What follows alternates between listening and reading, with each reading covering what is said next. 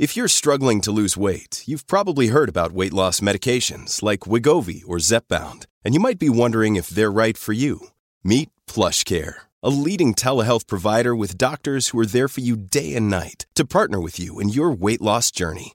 If you qualify, they can safely prescribe you medication from the comfort of your own home. To get started, visit plushcare.com slash weight loss. That's plushcare.com slash weight loss. plushcare.com slash weight loss. This next story is a heartbreaker, and I, spe- I think it doesn't just speak to the desperation of one woman trying to get help for mental health issues, but I think it speaks to a bigger problem, not just in Ontario, but this country in general. It tells a story of a woman who posted signs all over Midtown Toronto asking, Are you a psychiatrist or a psychologist? Do you need a housekeeper?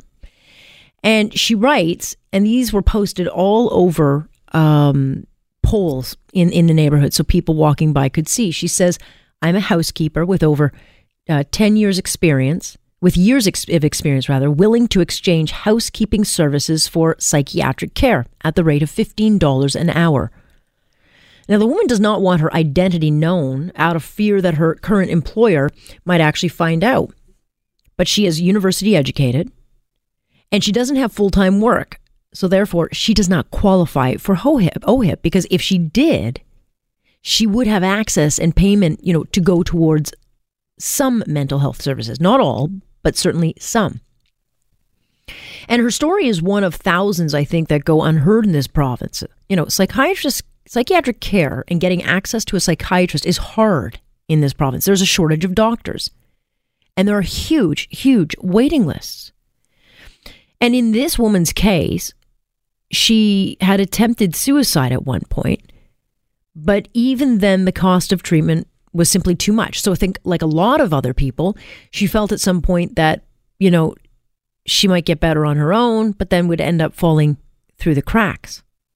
But this is how she copes. And I don't think she's alone because we are failing those who have mental illness in this province. I mean, everyone talks about this. They put the ga- big game, you know, let's talk about this stuff. But no, one, no one is actually serious about a plan to deal with mental illness. I mean, one of the planks in Patrick Brown's People's Guarantee was 1.9 billion with a B dollars that would go to mental health spending, specifically to talk and deal with issues like maybe what this lady and many others uh, go through. But you've got to be pretty desperate if you're willing to post signs all over for the public to see to try to get help. So let's bring Oren Amitay into the conversation. Of course, he is a registered psychologist, and you can catch him at docamitay.com. Hello there, sir. Hello, Alex. What's your reaction to seeing, um, you know, a person do this kind of thing? Is this a, a cry out for help, or is this, uh, you know, is this someone who can actually get help like this? Well, it is a cry out for help, and uh, you know, we do technically psychologists can barter services not recommended, but you know, if someone decides that they want to see her for that, they could. Although I would hope that in a situation like that, they would, see, you know, see her pro bono, uh, you know, just out of the goodness of their heart. Uh, I mean, most psychologists will see a few patients like that, um, but it is it, it's it's imbo- it's symbolic of, as you were saying earlier, how much we failed as a province and as a country, uh, you know, mental health issues. Yeah, because the one big issue, certainly in the province of Ontario, is that if you've got a mental illness, and it depends on what you've got. So let's just put, you know, dementia and Alzheimer's, let's put them right out of the picture because that's a gargantuan issue that's also not Right. being addressed. But if you've got a, a mental health issue, uh, and we're seeing it more and more where you've got young people who have a mental illness, whether it's schizophrenia, I mean, these people are getting checked into hospitals that are already packed, but they're not getting the services they need. It's just like a band aid fix. Um, to a situation that they can't actually get the help they need, and it's not getting better. Right, and sadly, when you say they're getting uh, treated in hospitals, that's that's the best case scenario because unfortunately, many of them will end up in jail. Right, true. health. Right, so yeah, um, we need to invest the money. Every study shows that uh, mental health issues are the number one cause for uh, unemployment, underemployment, uh, you know, work pro- lack of work productivity. Uh, so you know, we are saving money if we invest the money in taking care of this issue. Yet, not one government has you know stepped up to the plate with the cash in hand. Yeah, I mean, I, I mentioned Patrick Brown. He's got a plank in his uh, People's Guarantee. That that's the one plank that really stood out to me because it was 1.9 billion dollars matched also by the federal government, uh, which I think could be a real kickstart to a, a serious, uh, you know, a serious plan in dealing with this of emptying the jails and emptying hospital beds of those who have mental illness. Exactly, and I mean, the sad thing is, if someone tries, I mean, they should try it tonight. Um, just go to your phone book or you know 411 or whatever, and just type in psychiatrists uh, where, who are covered by OHIP, and call the first 10 that you see, mm-hmm. and I'll, I'll be very surprised if they you know even have a wait list. They're just there's in so much demand, uh, and most psychiatrists they do not actually do psychotherapy. They just provide medication, and you know that's medication is just part of the, the issue. You need coping skills. You need someone to talk to to help you with distorted thinking or whatever else might be impairing you and we just do not have the services. And you know, look, as a private psychologist, I'm available, uh, but my fees are expensive. I am covered by private insurance, as are all psychologists. Uh, but the fact is, not everybody can afford this. We need to do better. Right, but it's not just about making it so that OHIP pays for the service. We don't have the doctors anyway. So does this mean that whomever comes in with a mental health plan has to go on a big hiring spree of, of, of psychologists and psychiatrists? Well, there are lots of psychologists. I think we have enough psychologists uh, to take care of the issue. But um, the fact is, hospitals, when they do cut back, psychologists cost more than, say, social workers or nurses and other staff or OTs, occupational therapists. So there are more than enough psychologists available, but uh, the, the public first isn't hiring them.